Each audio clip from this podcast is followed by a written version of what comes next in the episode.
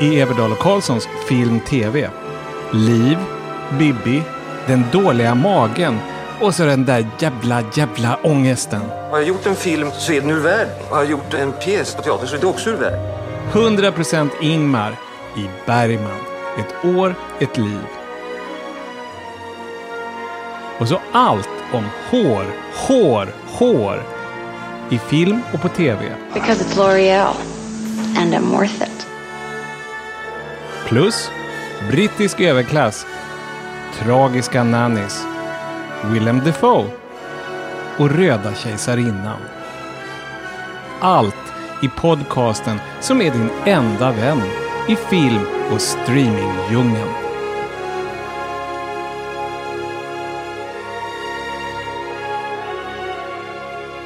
Hej och välkomna och hej Johan Tjenare. och hej Sege.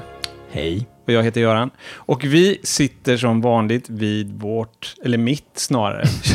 Har vi fått ditt köksbord? Det är inte som Beatles i Help, att de bor i ett stort gemensamt hus. Åh, med såna här sängar i golvet, nedsänkt. Ja, vi sitter här vid köksbordet i Vasastan och det har sin betydelse just idag därför att det öppnar en ny biograf här i Vasastan i Stockholm för första gången på decennier. Mm. 33 år sedan som den stängdes, Capitol, vid Sankt Eriksplan, som ju är bara en tunnelbanestation bort från där vi är. Promenadavstånd. Promenadavstånd. Från Od- Odenplan där vi sitter nu.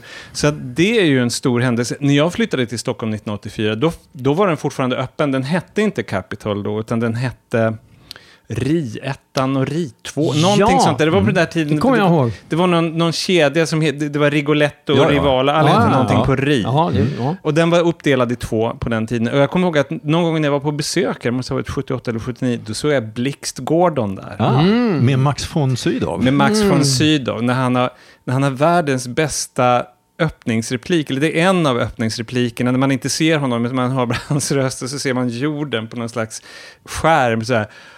What is that?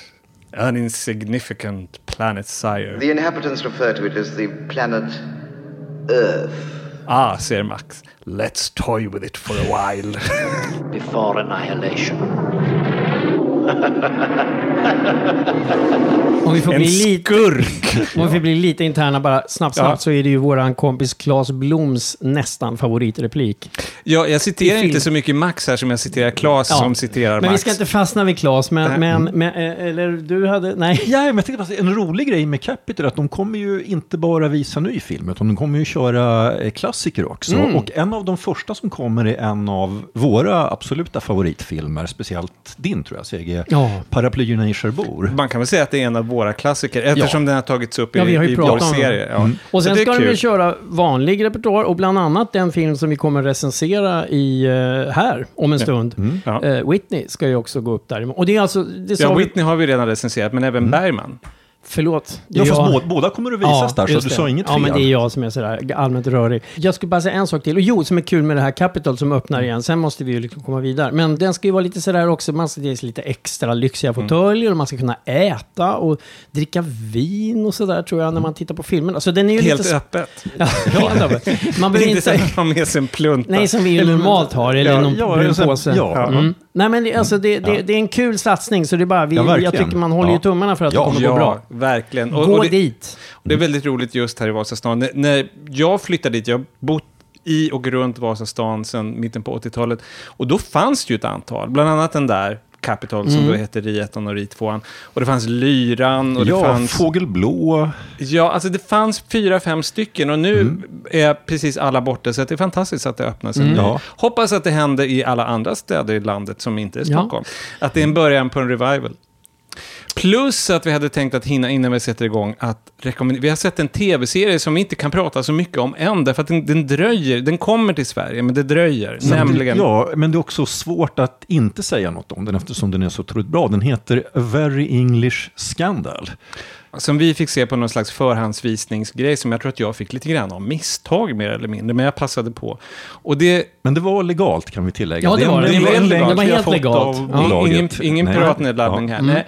I alla fall, tre delar över English Scandal med Hugh Grant som Jeremy Thorpe, ledare för Liberalerna på 1960 och 70-talet i brittisk politik. Och han var inblandad i en homosexskandal på den tiden då det verkligen var farliga saker. Därför att eh, homosexualitet var ju olagligt. Det var straffbart i England. Så att han, han riskerade verkligen sin karriär genom det här förhållandet. Och, ja, det är en fantastisk tv-serie. Det är en sån blandning mellan, mellan komedi och tragedi. Ja. Och, Mm, ja. Ja, men vi satt ju liksom och vibrerade. Det var ju så här efteråt att åh, alltså man vill bara direkt, den här måste ju alla se. Ja. Och jag pratade ju med SVT då, de har alltså köpt in den.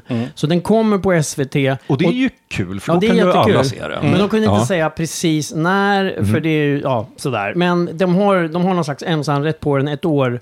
Så att eh, kanske, vi kan ju hoppas i höst, han, var inte, han kunde absolut inte säga om det blir det. Men A Very English Scandal Japp. måste bara Ja, alla håll, vara... håll ögonen öppna. Ja. I regi av Stephen Frears. Ja. Fry. Nej, Frears. Frears. Frears. Stephen Ja. Fry är någon annan. Det är någon annan, stämmer. Stephen Ja. Frears gjorde The Queen och Ja. eh, första gången jag hörde talas om honom, men då var han redan tv-veteran. Men då, det var när han gjorde den här filmen Min sköna trätomat. Ja, just det. Från ungefär...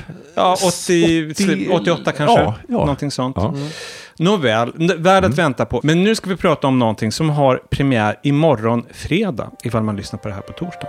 Om jag ska datera någonting så daterar jag efter filmer och iscensättningar.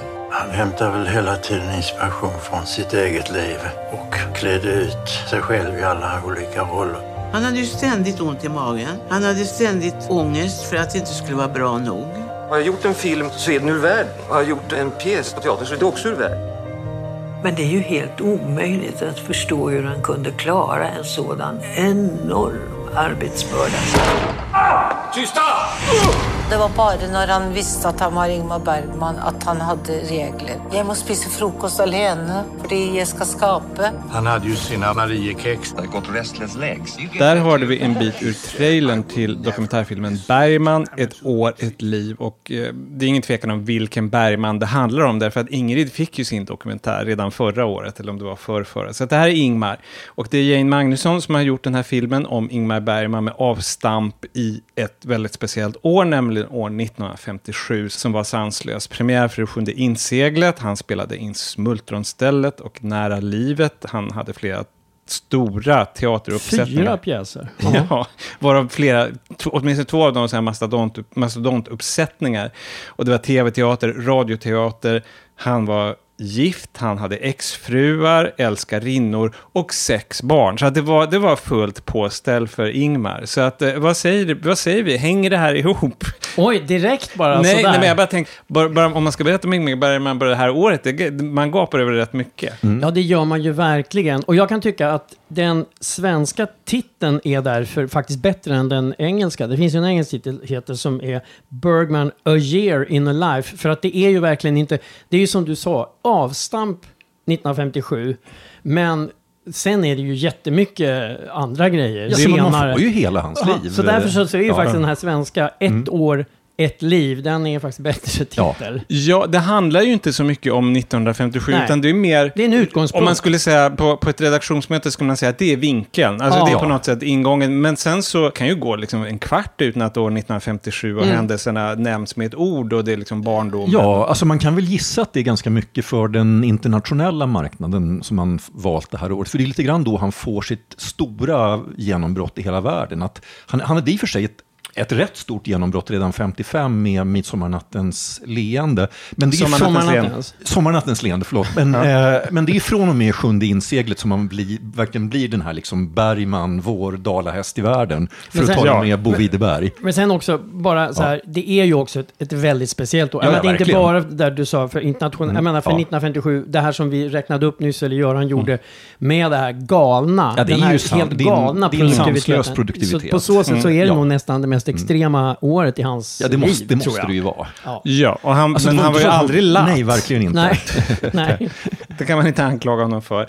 Som sagt, avstamp i det här året, men man får hela livet. Så att det är ganska, hur ska vi säga, upphackad kontinuitet. Det, det, det, är, fram, det är mer Ja. tematiskt äh, än någonting Ja, absolut. annat. Det håller jag helt med om. Den hoppar rätt mycket fram och tillbaka. Den har vissa strukturella problem, tycker Mm. jag faktiskt. Ja, ver- verkligen. men jag vill också Eh, säga att det är ja. inte för mig, om jag tittar på filmupplevelsen i sig, så Mm. gör det faktiskt inte så mycket. Men om jag vore liksom, vi säger nu att det här var en uppsats Mm. av Jane Magnusson och jag var hennes, vad säger man när man ska liksom... Handledare. Handle- Eller något sånt här på universitetet, när det ska godkännas, då kanske jag skulle komma med lite mer så här, ja men vänta ett tag nu.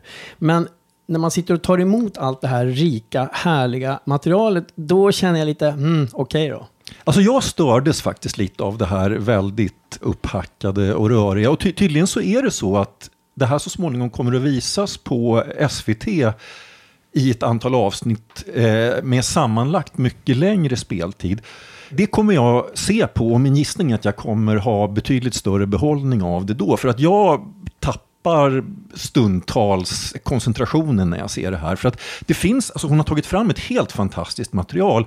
En del av intervjuerna, alltså det gäller ju speciellt den här intervjun med Ingmar Bergmans bror Dag. Det är ju- Det liksom helt sensationellt att få se det Ja, här. här ska vi tillägga att det finns då, eh, om man då som jag har varit lite besatt av såpan Ingmar Bergman. Mm. Som, det, det är sånt där, dags att erkänna att jag är mer fascinerad av privatsåpan än vad jag egentligen är av hans konstnärskap. Mm. Som jag, jag, jag, inser att, att det är häftiga filmer som inte riktigt berör mig alla gånger. Men jag tycker att det är jättekul med hela den här privatgrejen. Så jag får ju skeppan full. Och just det du nämner, Ja. att det finns, har man då läst, jag har läst tror jag vartenda ord Ingmar Bergman har skrivit om sig själv, i alla fall i bokform. Mm.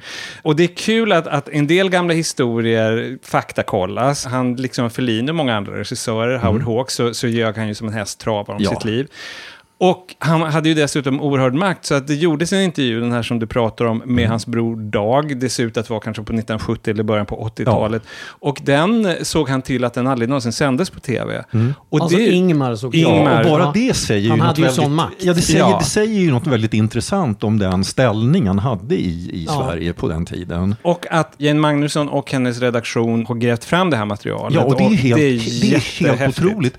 Men, men med, med det sagt så tycker jag, och det här, min gissning är att det här mer gäller eh, filmversionen än den kommande tv-versionen, att de har fått så otroligt många intervjuer med så otroligt många människor att de har liksom inte riktigt kunnat gallra, utan, utan istället för att liksom ta de mest intressanta sakerna och låta dem få lite plats, så blir det ett otroligt virvar av massor av personer från hela världen. Massor av kändisar. Massor av kändisar. Och just de här kändisarna har ju inte sådär jätteintressanta saker att säga Det är lite Bergman. olika där vill Det jag är säga. väldigt olika. Alltså jag tycker Ja. jag håller ju med dig till, till, i mångt och mycket. Alltså Ja. jag tycker som jag redan sa, jag tycker den är lite hoppig. Jag tycker Ja. också att, li, som lite det här gamla vanliga, kill your darlings och Ja. liksom sortera och så vidare.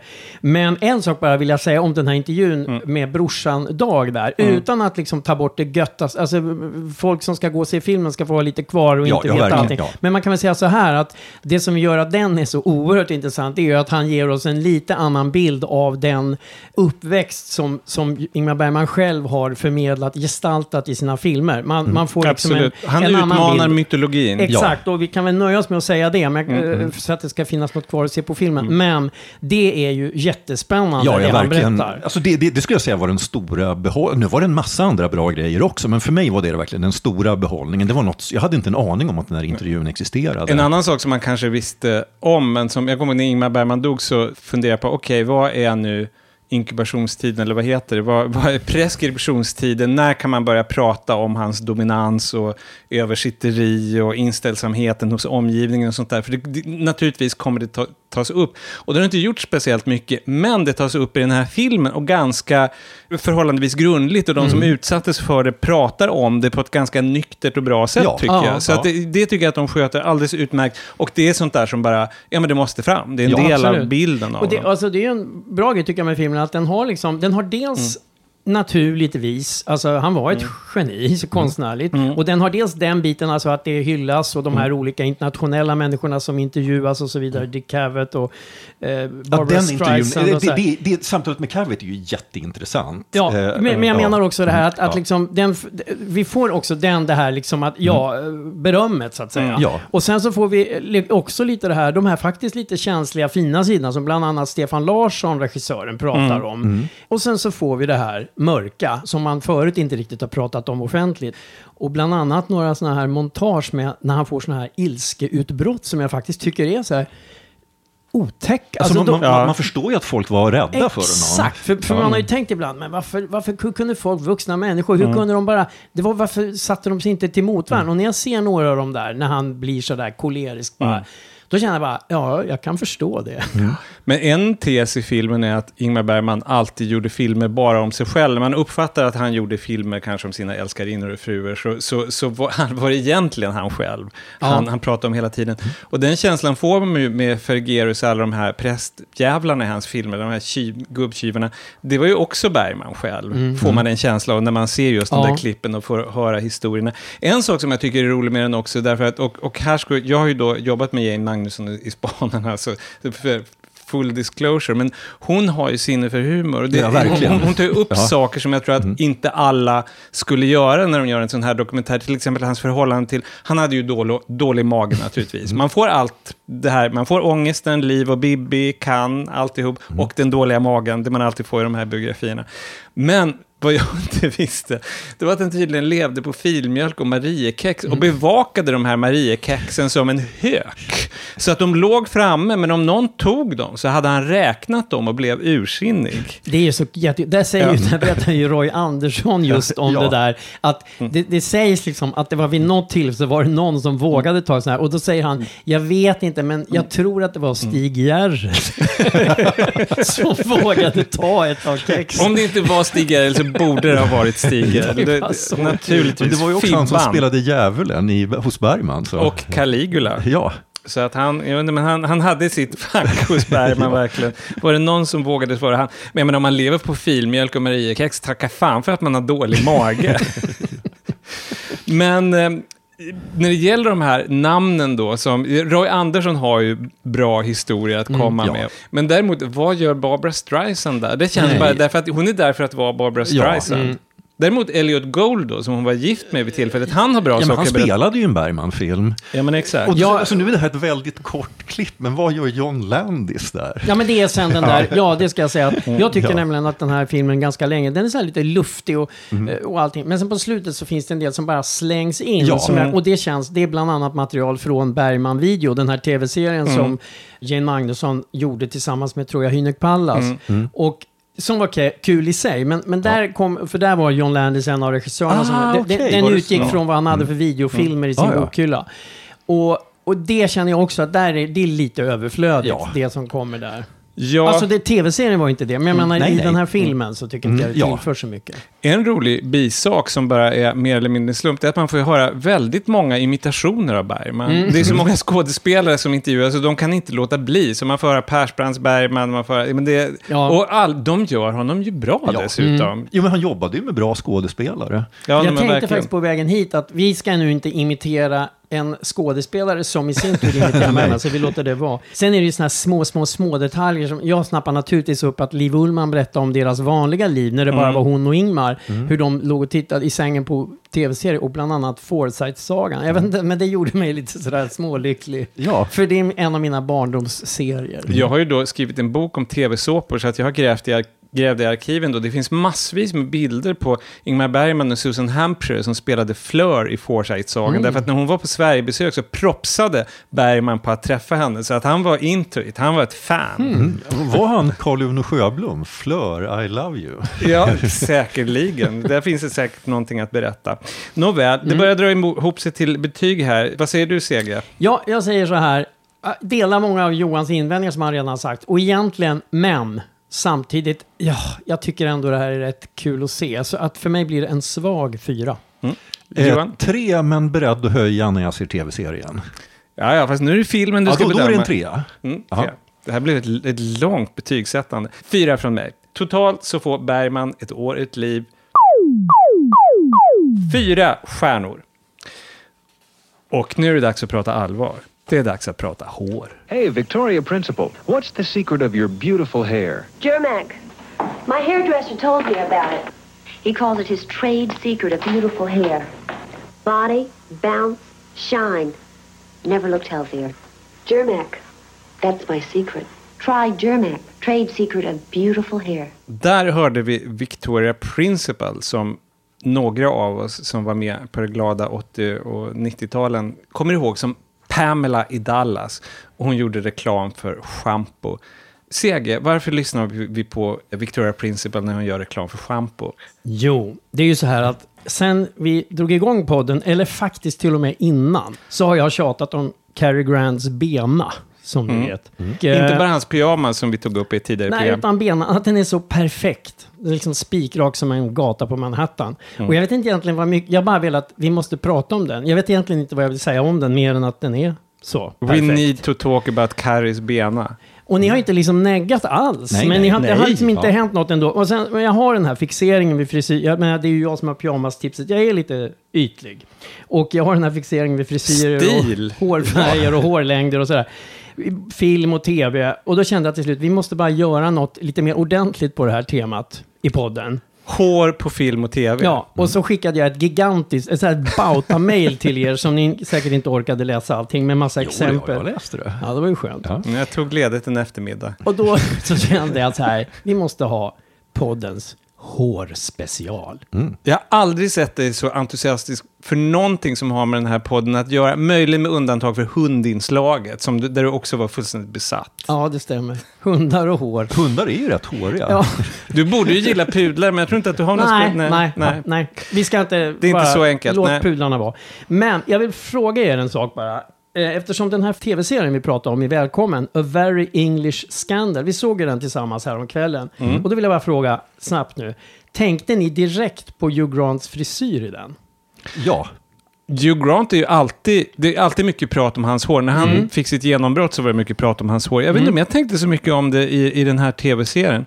Ja men Johan, det var kul att du... För jag bara så här, första sekunden bara...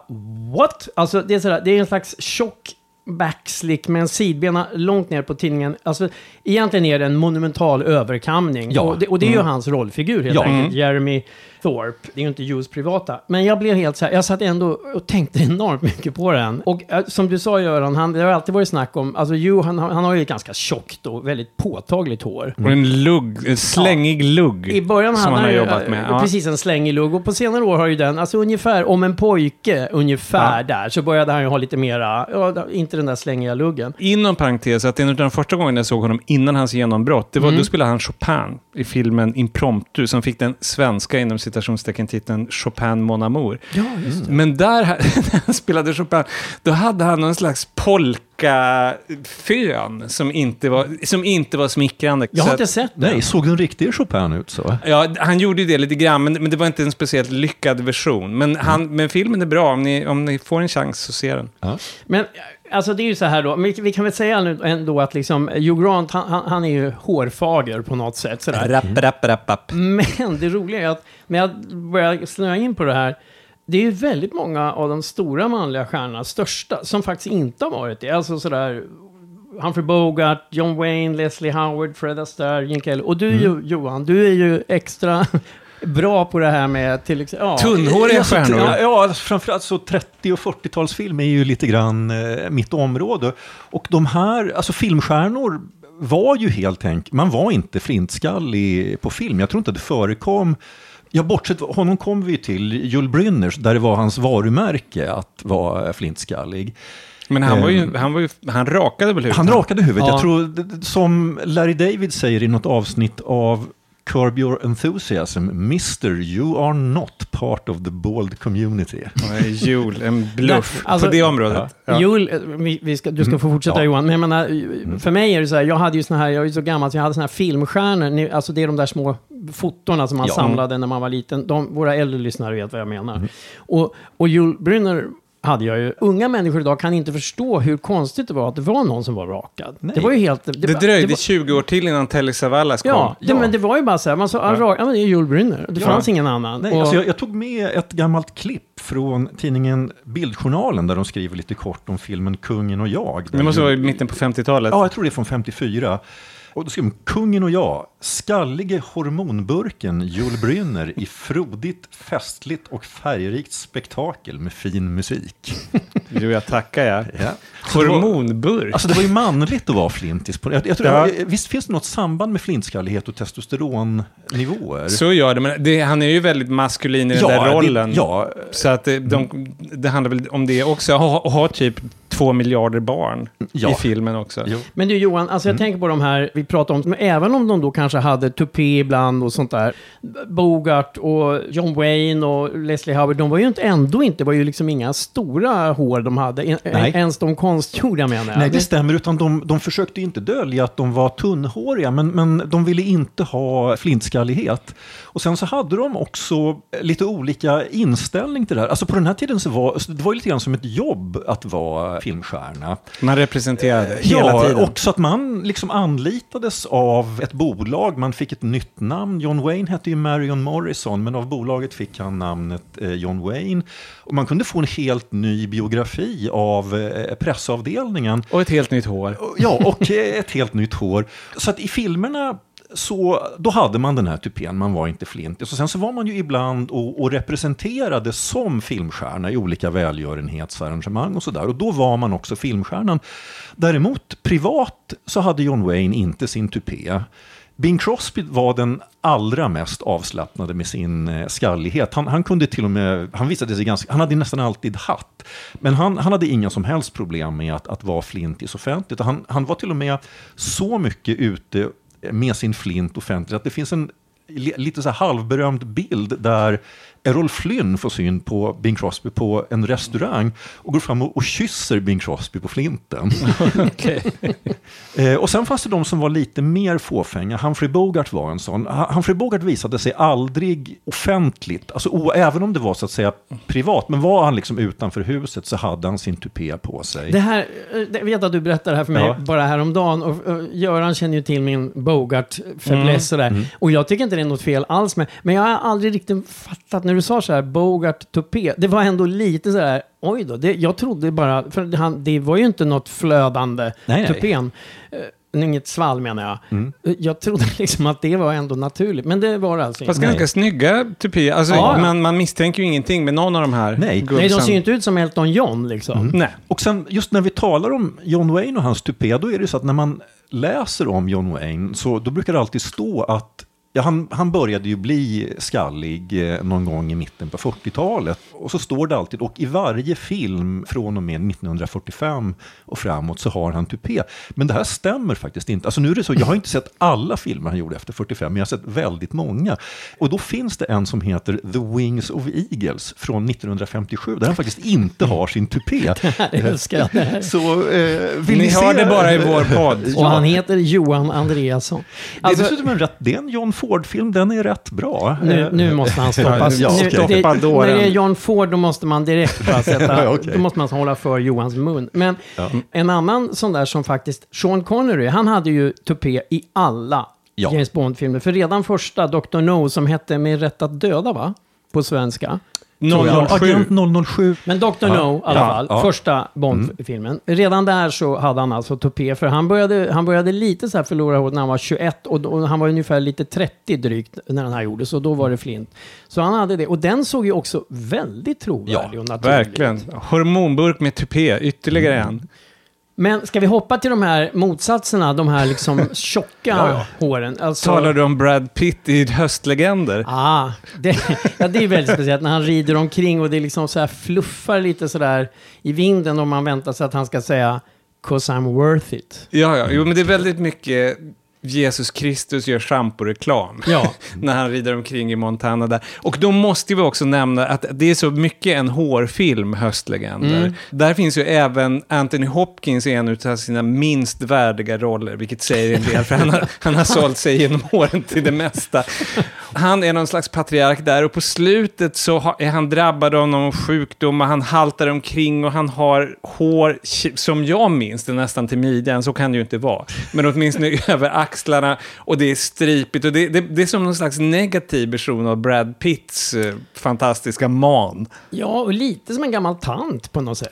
Ja, Alltså, det och han ju en- spelar över våldsamt. Ja, alltså det finns ju en låt som heter Let My Freak Flag Fly, är det lite så? Ja, du, den, den fladdrade i vinden där. Men alltså när det gäller sådana här, annars, det finns ju också så här väldigt tjocka sådana, de här hjälm, om man säger så här, 80-talet, de här typiska såpa-håren. Vi hade ju då i inledningen Victoria Principal, Pamela i Dallas. Och jag menar hon och Bobby, Bobbys hjälm är ju liksom en klass. Patrick Duffy som Bobby Ewing och Victoria Principal spelade hans fru Pam. Och båda hade stiliga hår. Ja, och väldigt mycket hår. Men ändå så här när jag tänker tillbaka, jag undrar om ändå inte, det här var ju kvällssåpor, men det, Mm. där, liksom, det där mest absurda tv-håren, det var ändå nästan i dagsåporna. För visst är alltså den, även om den i Sverige kanske inte, men glamour, alltså the bold and the beautiful, Mm. Ja. i amerikanska termer är väl det även en, ändå en dagsåpa. Ja, ja, det är en dagsåpa. Och där, som han, Ron Moss, som spelade Ridge Forrest, jag blir fullständigt, Ja. jag också bara tänker Han som har en käke som en trafik i det fug. och, och han ser fortfarande på ett sätt likadan ut. Jag vet inte, jag tittar ibland bara för jag måste bara se några sekunder av honom. Han, han, jag blir, åh, han är så kul eh, som han ser ut. Han, och han ser liksom så, numera så oerhört o, o, så konstgjord ut. Lite kattögon. Det har, det har dragits åt. Det var ju också en grej där på 70-talet, så här, Warren Beatty hade ju en så här riktig hjälm också i Mm. Shampoo, där han ju lustigt Ja. nog Mm. också spelar frisör, Mm. och eh, Himlen kan vänta. Han var lite en slags föregångare till Bobby Ewing i sin frisyr där. Det var en sån här Mm. riktigt fet hårhjälm.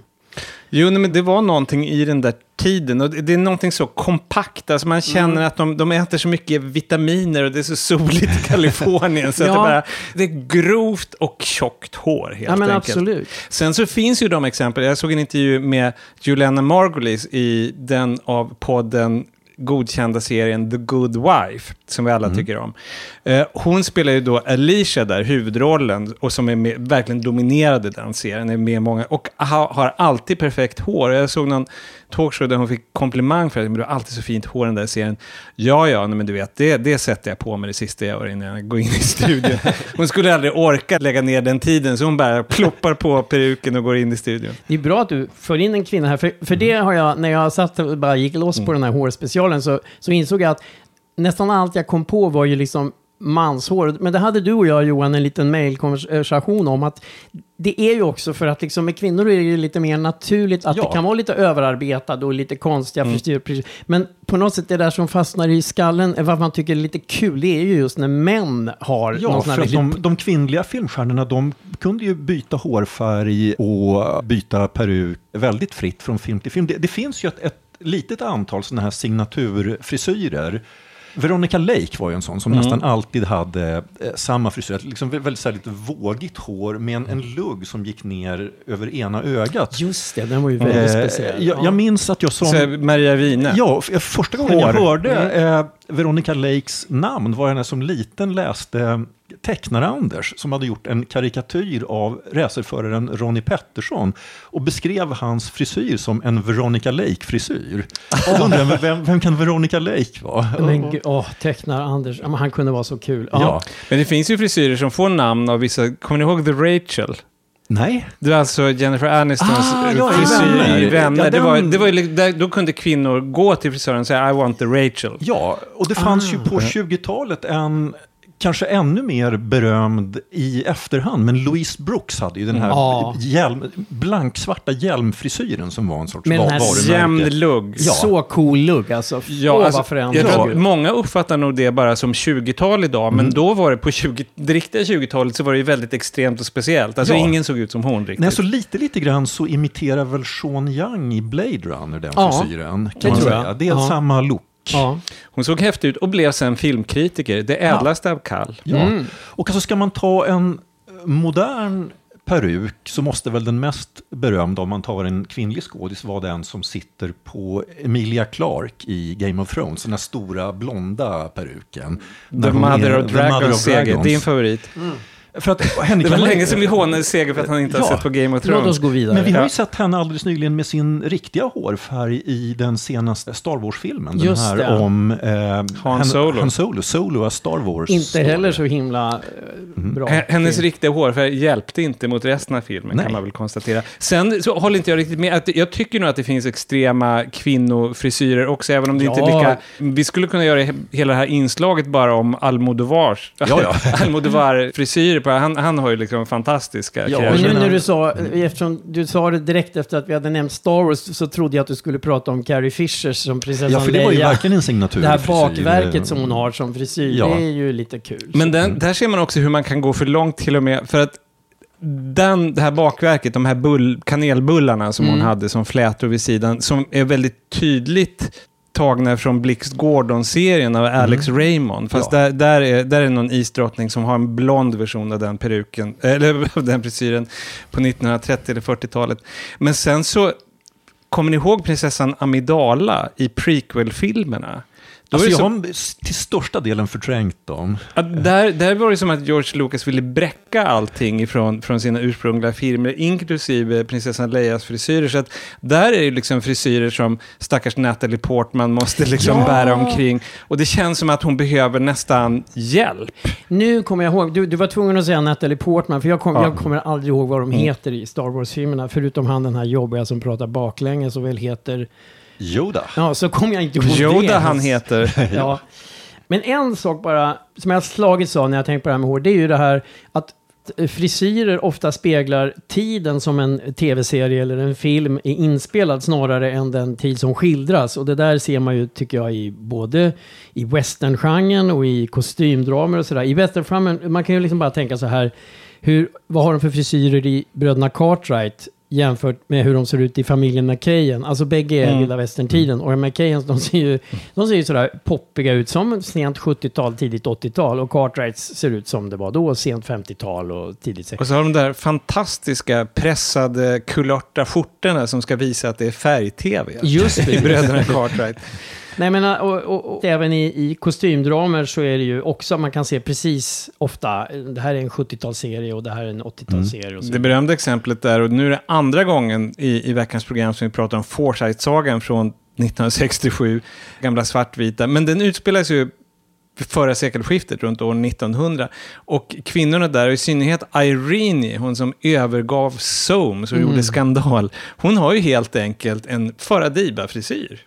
Ja, och Ser är- ut som att hon har en limpa under postichen. Precis, och dessutom makead på ett sätt som är, känns också, alltså hennes ögonmake och allting känns Ja, hon också... är så här, typ Elizabeth Taylor 60-tals Ja. eh, kajal. Ja, Ja, exakt. alltså just när du nämnde eh, westernfilmer, att ser man, jag brukar speciellt tänka på det här när jag ser westerns från eh, 50-talet, om man tittar på hur de kvinnliga skådisarna är, är sminkade så är det Ja. ju klockrent 50-tal. Angie Ja. Dickinson är Angie Dickinson Ja. i vilket sekel hon än förekommer. Och jag menar, om vi tar nu sådär Robert Redford, hur han, framförallt han, Paul Newman kan köpa lite mer, men som Reb- Robert Redford ser ut i Butch Cassidy och Sundance Kid. Han har liksom, mus- okej han har mustasch och det hade Mm. ju Sundance också. Men jag menar det här rågblonda långa håret, han ser ju mer ut som en California-rockare. Den, den kom ju 69. En- Apropå det där liksom kaliforniska tjocka håret, det är verkligen Redford i ett nötskal. Och jag, jag kollar just idag på lite bilder av Sundance. Jag menar nu inte att de ska se ut som kopior, men det är verkligen någonting helt annat än Redford i den filmen. Liksom så. I sanning. Och alltså det mest extrema extrema exemplet på, på alltså sådana här knasiga frisyrer i ja, men historiska dramer, det är ju Al Pacinos jättehår i kalkonfilmen Revolution. Som ju utspelas i amerikanska frihetskriget.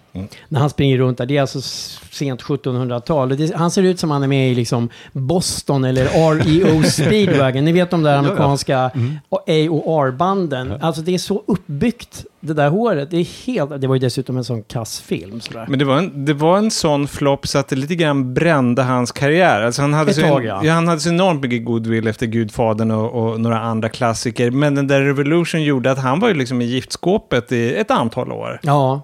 Och sen så, så måste vi såklart nämna en annan väldigt anakronistisk frisyr och det är ju liksom Kevin Costners hockeyfrilla i Robin Hood, Prince of Thieves.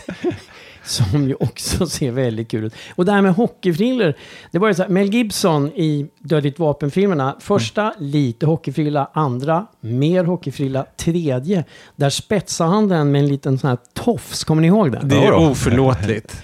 Och den frisyren, den har till och med en egen Facebook-sida som heter Mel Gibsons Mallert Ponytail in Lethal Weapon 3. Alltså en egen Facebook-sida. Den är oerhört specifik. Det är inte du som är administratör. Nej, jag, jag, jag kom, hann inte komma på det. Det var någon annan som kom före. En annan som har haft en del katastrofala frisyrer genom åren, det är Harrison Ford. Kommer ni ihåg Ja. About, vad heter den? About Ja, regarding Henry. Regarding Henry. Ja. I Regarding Henry så har han, han drabbas av, han slår, Där är faktiskt, han slår i huvudet och byter personlighet. Och så har han någon slags... Och det är en allvarlig film, det är ett Ja, drama. är. Och jag tror att det är så att han slår i huvudet. Men han, det, det är inte viktigt. Det viktiga är att han har en fruktansvärd sån här Caesar-frisyr. Så att det är Ja. liksom... Ah. Nej, det ser inte roligt ut. Det där var lite inne några år. Det var inte, inte, om vi säger så här, inte ens Harrison Ford bar upp den. Han, han- har också i Misstänkt för mord så har han en väldigt hackig snagg. Den ser liksom hemklippt ut. Eh, typ om han är full hemma och har en sax. Och den faktiskt, jag, jag kollade det här och då hittade jag en väldigt rolig New York Times-kolumn av en tjej som heter Karen James. Det här var 1993. Och då tog hon upp bland annat den här Fords frisyr och i en artikel, en kolumn då som hette The Bad Haircut as Star Turn. Hon tog upp då fler, det var liksom Kevin Costner i Bodyguard, Michael Douglas i Falling Down, Pacino igen i Gudfadern 3. Och hon menar liksom att det här var deras sätt att liksom, de skulle visa, ja men jag är en seriös och duktig skådespelare, jag kan vara lite ful i håret. Hon, Ah. och, och, och, det var, det, men det var också lite poppis, precis den där 93, den perioden. Det kom många sådana här Ja, alltså kan man ta upp bröderna Coens eh, No Country for Old Men i det här, i det här sammanhanget? Att jag, jag är en seriös skådis, jag behöver inte vara snygg i håret. Bardem, där måste ju bara säga Javier, alltså om man klarar att, att göra en minnesvärd insats i den frisyren, så att man minns honom och inte bara håret, då är man värd sin Oscar. Absolut, och det, men den bidrog ju till att han också blev extra skrämmande tycker jag. Ja, ja verkligen. Ja. Lite som att Robin Williams blev lite Ja. extra otäck i den här One Hour Photo för att han hade den där blonda, lite snaggen som, som, eh, som, gjorde, som var så väldigt långt från hans vanliga så här lite fluffiga hår. Så han såg liksom lite läskig ut för att han... Det ja, var en rätt läskig, han var bra i den han filmen. var som- jättebra. Sen finns det ju andra sådana här absurda, Sean Penns eh, liksom svintohår som den här korrupta advokaten i Carlitos Way. Kommer ni ihåg den? Ja, det, är en den utspelas på 1970-talet, så var det nog avsiktligt fult kan man väl tänka sig. Ja, och de raksatte, det skulle se ut som han hade lite så här begynnande flint och så det här krullet. Och han, Jag vet att han, han har själv kommenterat att han, han var liksom så här nästan ångrare. Och sen har vi ju ett hemmaplansexempel med roliga frisyrer, eh, så här lite absurda på Micke Persbrandt. I, Tänker Ja. du på Tre solar? jag tänker framförallt på Tre solar. Har, har, har ni båda sett Tre solar? Ja. Ja, jag har nej, sett- jag har bara sett stillbilder, aldrig filmen. Ja, jag såg Tre solar. Jag, jag tror att jag var nog den snällaste filmkritiken i Sverige som gav den två. Det är sånt där som, som folk Mm. har velat göra upp om. Nej, men han, han har ju en Andreas Bleka Nosen-frisyr. Mm. Alltså nå- någon slags ljust eh, våffel. Lite Andreas Bleka Nosen möter Twisted Sister. Helt enkelt. Ja, däremot så har jag en historia från min tid i förlagsvärlden om Tre solar. Att jag, jag var redaktör för en barnbok, en faktabok om barn som handlar om den här forntidsborgen på Öland, där filmen är inspelad. De, det var, här var folk från Kalmar läns museum som skrev boken och de var väldigt förbannade på filmkritiker så de tyckte att vi hade räknat att det här skulle bli en stor grej. Så kom alla de här negativa recensionerna. Liksom, vad fan, vad håller folk på med? Ja, det är ju vårt fel som skriver Ja. om filmen. Det är inte filmmakarna som- som borde ha gjort en bättre film. Nej, utan Gud ha- förbjude. Så att, hade du bara höjt till fyra så hade allt det här gått mycket bättre. Ja, nu, nu, får jag, nu har jag arbetslösheten i Kalmar län på mitt samvete också. Och ändå Ty- var ju Göran kanske den snällaste av alla. Ja, dubbelt så snäll som alla andra. Men du Johan, du visade en, en kul bild för mig, på eftersom vi har så få kvinnor. Men, Mhm. men Rita Hayworth, som jag då inte hade en aning om att de hade gjort om henne så mycket. För jag tänker ju på hennes det här svallet i Gilda. Ja, och det är ju hennes riktiga hår. Hon Ja. hade det här otroligt vackra, väldigt tjocka tjocka håret. Men alltså hennes familj kom ju från Spanien så att hon, hon hade ju väldigt, väldigt svart hår och sådär tjockt. Och de gjorde då ett, in, det är inte riktigt plastikkirurgi, det är ett ganska enkelt ingrepp. De höjde helt enkelt hennes hårfäste väldigt mycket och så färgade de håret rött. Och det är helt otroligt hur mycket eh, det här kan man tycka är ett ganska marginellt ingrepp, men, men utseendet förändras fullständigt. Vi, vi kommer lägga Jag ut... skulle inte, alltså där, där, där Ja. har vi bara, får vi välja agree to disagree. Ja. Jag tycker att höja hårfästet är ett ganska Ah, okej. stort ingrepp ändå. Jag gör det några gånger i veckan. ja, alltså jag har gjort det långsamt hela livet, höjt hårfästet. Men du Johan, Ja. det där kan du lägga ut en bild på, Ja, eller det hur? ska jag göra. På vår Ja. Facebook-sida. Och sen så finns ju så här, eh, Mia Farrow, Göran, den Just här... det. Jo, men det finns de här frisyrerna som verkligen markerar att någonting allvarligt dramatiskt händer i en film som inte är på skoj. Det allra minsta. Och så är det ju i, i Rosemary's Baby när hon går till...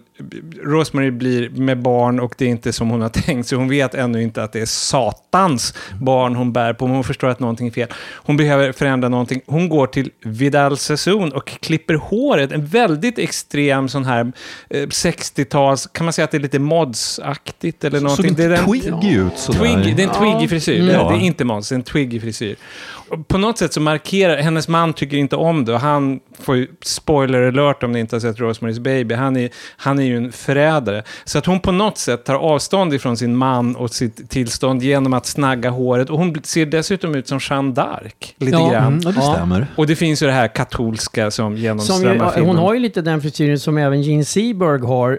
Alltså Just när hon det. spelade just Jeanne d'Arc. Exakt. Ja, Och till sista Ja, jo, andetaget. men alltså, var- där spelade hon ju Ah, inte ja, Jeanne ja, d'Arc. spelar Jeanne d'Arc också. Ja, ja. Jag, Ja. Jag, jag tänkte, ja, för att hon, hon Ja. har ju verkligen... Jo, men även eh, i Till sista andetaget. till, ja, som väl är den Godard-film. första filmen man tänker på när man nämner Gene Mm, Seberg. den där Eh, väldigt så här, lite pojkiga. så här. Ja. Jag vill bara nämna också att Vidal Sassoon, när jag bodde 1981 i Venice Beach, då klippte jag mig i, på Vidal Sassoon. De hade någon slags academy så att man kunde få klippa sig billigt av elever. Så då var Ah. jag på Vidal Sassoon. Men alltså, hon klipper sig kanske inte hos, av elever. Men jag bara kom att tänka på det. Och du var ändå inte, du bar inte på satans barn, men du gick dit Inte vad jag vet. Nej. Blev John Cassavetes förbannad på dig för Inte frisyren? heller vad jag vet. Nej.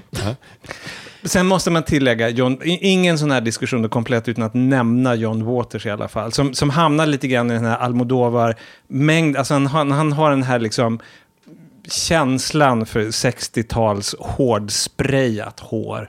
Och jag menar, ja, helt enkelt en av hans filmer heter ju Hairspray. Ja. Ja.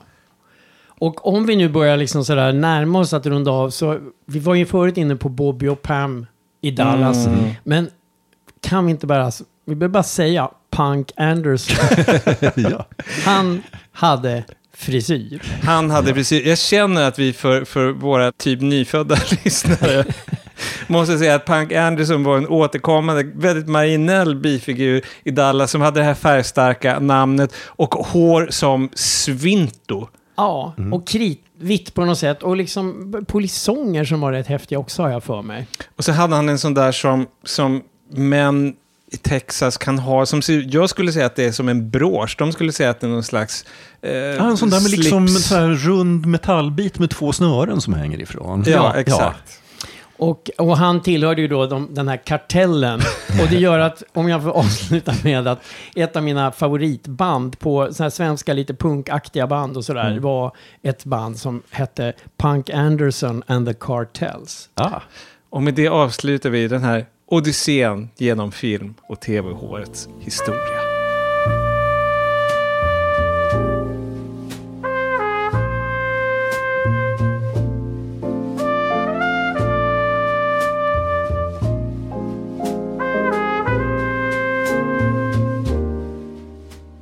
Jösses, tiden den flyger när man pratar hår. Det är redan dags för sista rundan. Och den som ska komma med det första tipset i sista rundan, det är CG. Ja, och jag har tittat på en brittisk dokumentärserie som heter Tatler. 300 år av engelsk överklass. Om man inte får nog av Patrick Melrose. Ja. Och det här då, det, det är tre avsnitt och den finns på SVT Play. Den är ursprungligen är den från 2014. Men den finns på SVT Play nu. Och idag, torsdag, så kommer det tredje, sista avsnittet. Och det är ett BBC-team som hängde i sex månader med redaktionen för Tatler, som då är en engelsk tidning för överklassen helt enkelt. Och eh, förut, kanske, ja helt enkelt för, för de med gamla pengar, men numera så alla behöver pengar, även Tatler, så de kan inte vara så snobbiga. Och, utan de får även acceptera att de får liksom försöka att locka även nyrika att läsa tidningen. Och, Vilka tider. The wrong choice of a tweed, the wrong blue on a Tuesday afternoon, that is something terrible. That is epically terrible. Men alltså det här är så här, jag har ju alltid haft en liten jag tror i och med att jag gillar Woodhouse så mycket, så jag minns att jag förut ibland köpte en tidning som heter Country Life, där man kunde se så här reportage om slott och sådana här tävlingsgrisar. Ja, var det som dronningen av Ja, Blandings i precis Blixt och Dunder? Enormt kul, tycker jag. En Och- återkommande gestalt i podden. Ja. Just, ja. Och det, där, det är väldigt många djur även i Tattler. Och de har så här roligt, liksom, vad, som är, vad som gäller och inte gäller. Och då bland annat så har de så där att Labradoodle, hund, de, det är liksom nyrika som har. Medan de här lite gamla pengar på landet, de har svart labrador. Och det ska helst vara någon med sån här 500 års stamtavla som går omkring och fjärtar lite och liksom. och som de älskar mer än sina barn. Jag trodde att det var biglar, jag trodde det var Ja, jakthundar. men det är ju också, ja, ju, men- lab kan men ju vara en jakthund nu, förvisso. Som jag sa, ja. den här är från 2014, det kan ju Ja. ändra sig. De har också sådär att just när den här sänds, eller, eller när den är inspelad, då, då, då har de också så här, Whippeten är på modet istället för Mopsen. Mopsen har liksom blivit lite ute sådär. Och alltså det här då, vi följer reportrar och redaktionen och allting. Dels är ju jag lite, det, jag menar det var ganska nyligen, eller alldeles nyss, som jag pratade om den här New York Times-serien. Och tidigare sett sådana här Vogue-dokumentärer om tidning, amerikanska Vogue. Och jag, eh, naturligtvis för att jag själv har en bakgrund, att jag varit på redaktion. Jag tycker det är väldigt kul att vara med bakom kulisserna på redaktioner, bara i sig. Här har de bland annat, de, de eh, diskuterar ett omslag, de har Kate Middleton och er, ni som inte är sådär lika royalistiska som dem, och det är inte jag heller, så jag kommer inte riktigt ihåg, men hon är gift med prins William. Du tittar inte på mig. Nej, men hon är det. Prins Ja. Williams fru. Och då, då diskuterar de ett omslag där de ska ha en omslagsbild på henne. Och då har de valt liksom, och så har de ju samtidigt rubrikerna. Och de vill ju vara lite fräcka i Mm. andra reportage. Alltså för idag måste de ju också appellera till en yngre med läsekrets. Så då har de liksom ett, en, ett reportage som heter Are you a slut? Alltså, är du en slampa? Och de har liksom klara nästan med omslaget. Så kommer liksom överchefen in och tittar. Och då ser han, då står det liksom bredvid Kate Middleton, ungefär i ögonhöjd till vänster om, så står det bara Are you a slut? Och det är han bara så här, men liksom hur tänker ni där? så då får de liksom flytta det. Och det, det är kul, man är lite med bakom och det de har sådana diskussioner för... Förlåt. För eller emot grävlingar. jo, men för de ju läsare på landet. Men vadå, finns det någon som är emot grävlingar? Jag, Alltså, jag skulle nog säga att jag är emot grävlingar. Jo, men då är det så här, det visar sig att det, det, no, det hotar några andra djur som liksom vissa av deras läsare kanske har. Och, så där. och sen så är det ju då allt... de, de vågar ta upp de obekväma frågorna. Det är DN. Bit i den. Och så är man med på, de har sådana här reportage, det finns så här terräng, terrängritt i damsadel. Ni vet vad damsadel Ja, är? ja, alltså ja, man, ja. man sitter liksom med båda benen på samma sida. Ja, jag måste säga, där är man med då när de har den här terrängritten. Det är en liten tävling och tuffa kvinnor, alltså de som, för det är ju så, och rider över hinder. Men så rider dams- de med långklänning då, eller har de... Ja, jag tror faktiskt det. Men framförallt så att de sitter på sidan och hoppar. Men, Ja. eh, Ja, det verkar ju mycket rationellt. Nej men det är så här, och sen är det massa så här. Jag, jag, ärligt talat, så när man sitter och ser den här så, jag pendlar liksom mellan road, äcklad, för att det är också mycket som är så vulgärt och så jäkla brackigt och det är dyrt, dyrt, dyrt, dyrt, dyrt. Och förskräckt. Och även så där ibland känner jag tvivel över hela, nej men, för de har distans ibland, Mm. men sen ibland nej. Alltså det är så konstigt, det, för det är ju så hela grejen är ju så absurd. Jo, alltså, och sen mitt i allt så, så finns det faktiskt ett reportage där jag blir nästan lite rörd. Och de, de, de gör en grej om det här med barnjungfrur som är väldigt vanligt i England när ungarna går på privatskolor. Föräldrarna bryr sig faktiskt inte så mycket om dem, utan de de växer upp med och som bryr sig om dem också, det är barnjungfrurna. Nannies. Nannies. Och då har de liksom åkt runt till några sådana. Vi bland annat får vi träffa en som då, ja, helt enkelt berättar lite om sitt liv. Och man inser att det, hon var ju den här tjejens riktigt, på ett sätt mamma. Ja. Och, och hur det även har varit för de här nannisarna när de då måste skiljas åt från barnen när de får liksom en annan anställning. Och det där, och det är en av de där, hon är så, man blir helt, ja faktiskt gripen. Ett sånt rubbat system. Ja, och, mitt, och dessutom mitt i allt det här, som när jag sitter och känner alla andra känslor och bara känner, men det här är ju bara vansinnigt, så bara plötsligt någon slags äkta, på riktig känsla. Det är, Ja, nej men den här, den, den, är, den är kul. Det Vad hette den igen? Tattler, 300 år av engelsk överklass. På SVT Play. SVT Play, sista, läggs ut idag, eh, torsdag, och eh, det finns alltså två tidigare. Johan, vad har du?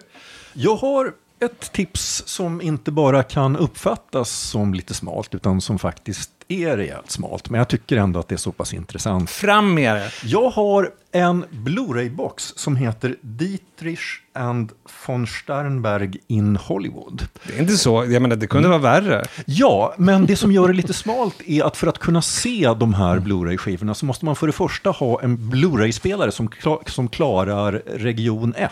Och Ah. så är inte alla Blu-ray-spelare byggda. Så att om ni funderar på den här, kolla verkligen er spelare, att ni kan spela skivorna. Och det andra är att den än så länge bara går att beställa från USA. Men det har du gjort. Ja, och då är det ju så att när man beställer från USA så om man har otur kan man åka på en tullavgift. eh, ja. Men... Eh, Och sen är Ja. själva liksom speakerrösten är på ryska och Ja. inte någon Nej. text. Och fodralet kunde vara lättare att öppna. Ja, men sen är allt eh, toppen, för det här är bland de absolut bästa filmer eh, som har gjorts. Då- Det är filmer som gjordes mellan 1930 och 1935. Och det här uttrycket drömfabriken tror jag inte passar bättre på några filmer än just de här. För det, det är verkligen filmer som är som, som drömmar. Nu har en del av dem fullt begripliga intriger, till exempel eh, Shanghai-expressen som väl är den allra mest berömda. Eller, Är det där hon har på sig gorilladräkt? Nej, det är Blonda Venus, den är Okej. helt galen. Okej. Eh, sen finns även Marocko med en väldigt ung eh, Gary Cooper, en Främlingslegionfilm. Eh, Just det, vi ska säga, jag vet inte om har nämnt det, men det, det, Dietrich här är ju då naturligtvis Marlene, Marlene Dietrich. Marlene ja. Dietrich, Och Sternberg är är... Josef von Sternberg. Som namnet till trots var en amerikansk regissör, men bördig från eh, Österrike. Men eh, Marlene kom ju från Tyskland. Där kan man Hollywood. inom parentes sagt att Lars von Trier tog ju sig sitt fondnamn därför att Josef Sternberg tog Ja. sig ett fondnamn av image-skäl och det tyckte Ja. Lars von Trier, Lars Trier var en så bra idé så att han gjorde samma sak. Sen så är ju von Starnberg fortfarande en eh, oerhört eh, beundrad regissör. Han har haft, jag tror faktiskt han har haft allra störst betydelse för eh, japansk film. Om man gillar just den här japansk film från 50 och 60-talet som ja, framförallt eh, Mitsuguchi gjorde, om, om, om det säger en någonting. Men överhuvudtaget just det här liksom enormt estetiska och det här supersnygga eh, svartvita fotot. Man Eh, tror faktiskt, jag har, ju sett, jag har inte sett alla de här filmerna, Ja. men jag har sett många av dem. Och de är sådär så att visuellt sett så tror man inte riktigt att det är sant. Nej. Alltså det är så genomarbetat. Ja, och det finns verkligen, för jag har alla de här filmerna, men jag har dem i en del helt okej DVD-versioner, en del rätt risiga DVD-versioner. Men, men det finns verkligen en poäng att skaffa de här på Blu-ray. Och sen kan jag säga att även om man överhuvudtaget inte tänker se filmerna så kan det här vara ett investeringsobjekt. Förra gången det kom en von Sternberg-box eh, med hans stumfilmer så köpte jag den på ett liknande, för jag ska att man kan köpa den väldigt billigt nu den här boxen. Som lägst 60 dollar om man googlar, vilket är ungefär en hundralapp per film i så här superutförande med massor av extra material. Men när jag klippte till på den första von Sternberg-boxen på intropris tittade jag på begagnat, för den sålde slut snabbt som ögat. Och kollar jag på begagnatmarknaden nu så går den för åtskilliga tusen. Så eh, även om man är sådär lite börsklippare så kan det här vara... Du är- man inte är det minst intresserad av film. Ja. Du är en rik man Johan. Ja. Nej, Men de är fantastiska. De är helt galna de här filmerna. Ja, alltså, jag- skulle nog säga att de, är, för de har nästan fått ett rykte om att vara mer galna än de egentligen är. För att all, alla är inte supergalna, men alltså några... Fast den röda kejsarinnan heter den, så Den, på den svenska. röda, The Scarlet Empress, den röda kejsarinnan, är jättegalen. Även The Devil is a Woman är rejält eh, knäpp. Nu har vi ändå haft så här, Ja. de är inte supergalna, men den ena är jättegalen och den andra är rejält galen. Ja. Ja. Det är så roliga varianter på galen. Jo, men det, det som är häftigt med dem är att, att formen tar över så totalt. Ja. Man har alltid förkör sig framför logik, vett och Ja. sans. Så att det blir, det blir lite Ja, galet. Men det, det jag var lite grann ute efter, att det här var var när de gjordes inte alls smala konstnärliga filmer. Det här, det här var, de gick superbra eh, kommersiellt. De gjorde det inte hela tiden. Till slut så blev, för, för de är enormt artificiella och till slut så tröttnade folk. Han, han gjorde mm för den breda publiken gjorde han, han drev det lite väl långt. Men ett par av de här filmerna var enorma publikframgångar och är fortfarande väldigt, väldigt underhållande. Jag tror att man kan jämföra med, med rockvideor som kan vara ganska, hur ska vi säga, konstnärliga och, Ja. och osammanhängande och samtidigt oerhört populära och breda. Ja, Det är ja. som Lady Gaga eller Madonna eller någonting. Att, att de här filmerna på något sätt är altare till Marlene Ja, Dietrich. stämmer. Allting handlar om henne. Ja, alltså det här, det här är verkligen som jag säger, alltså drömfabriken och det är filmstjärnor som gudar och gudinnor. Alltså det här är inte verkligheten. Det är, inte, det är, det är så långt från diskbänksrealism man kan komma. Men det blir en bra övergång till mitt tips nämligen. Och, säg igen, vad hette boxen? Boxen heter Dietrich and von Sternberg in Hollywood. Ja. Jag ska då prata om någonting som är mer åt det realistiska hållet, även om det finns en surrealistisk touch, nämligen en film som många missade när den kom i vintras, som jag gärna slår ett slag för nu när den kommer på DVD, Blu-ray och streaming. Och det är The Florida Project. Jag kan verkligen instämma i den rekommendationen. Det är en jättebra film. Det är en udda barndomsskildring kan man säga. Det, det handlar om en liten tjej som heter Mooney, som är fantastisk. Det känns, hon känns sådär som barnskådespelare kan vara ibland, att det känns bara så totalt 100% äkta. Hon är sex år gammal, hon bo, bor med sin väldigt unga ensamstående arbetslösa mamma på ett ruffigt motell i Florida. Och det här motellet det ligger i Orlando, nära Disney World och olika temaparker. Så att all arkitektur och alltid, alla hotell är på något sätt gjorda för att vara drömmar. En del av den här drömvärlden. Men det är bokstavligt talat sprickor i, i fasaderna och det finns någonting väldigt sjaskigt över allting. Och samtidigt, det vet ju inte Mooney, hon är bara sex år, för henne så är det här normalt. It's only second week of the summer and there's already been a dead fish in the pool. We're trying to get it back alive. Water balloons thrown at tourists.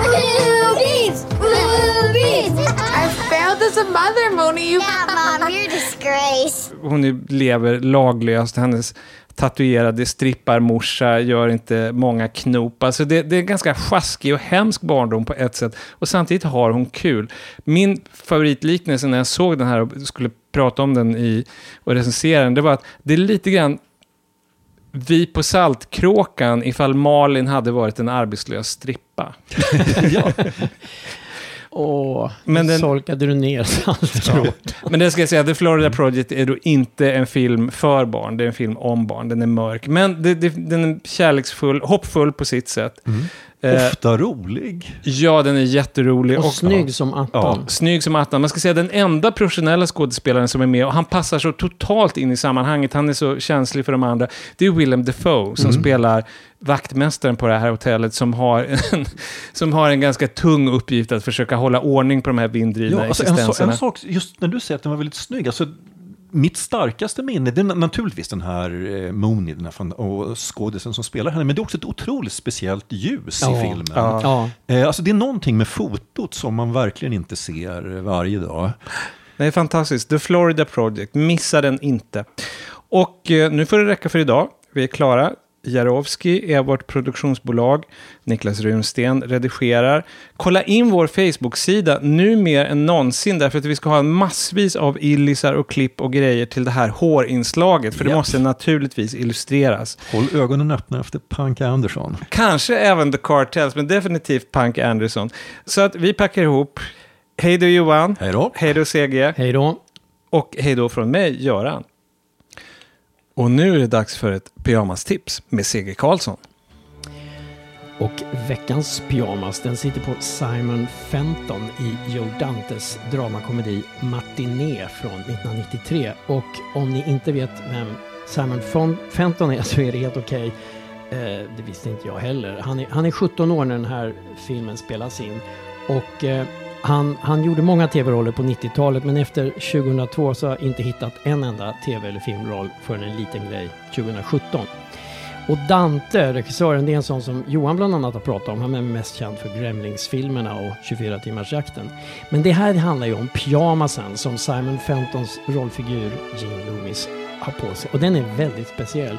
Det är liksom en, en ljusblå sak med mönstrade brallor och samma mönster på pyjamasjackans krage och på manschetterna.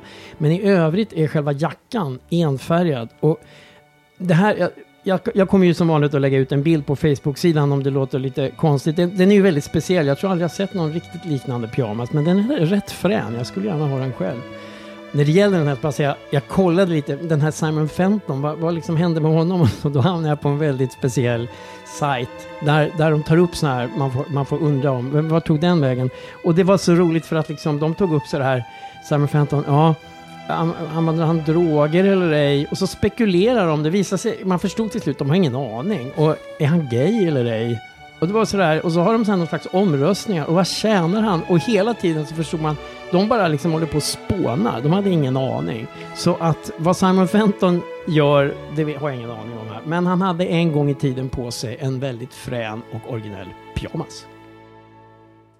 I like to play with things a while before annihilation.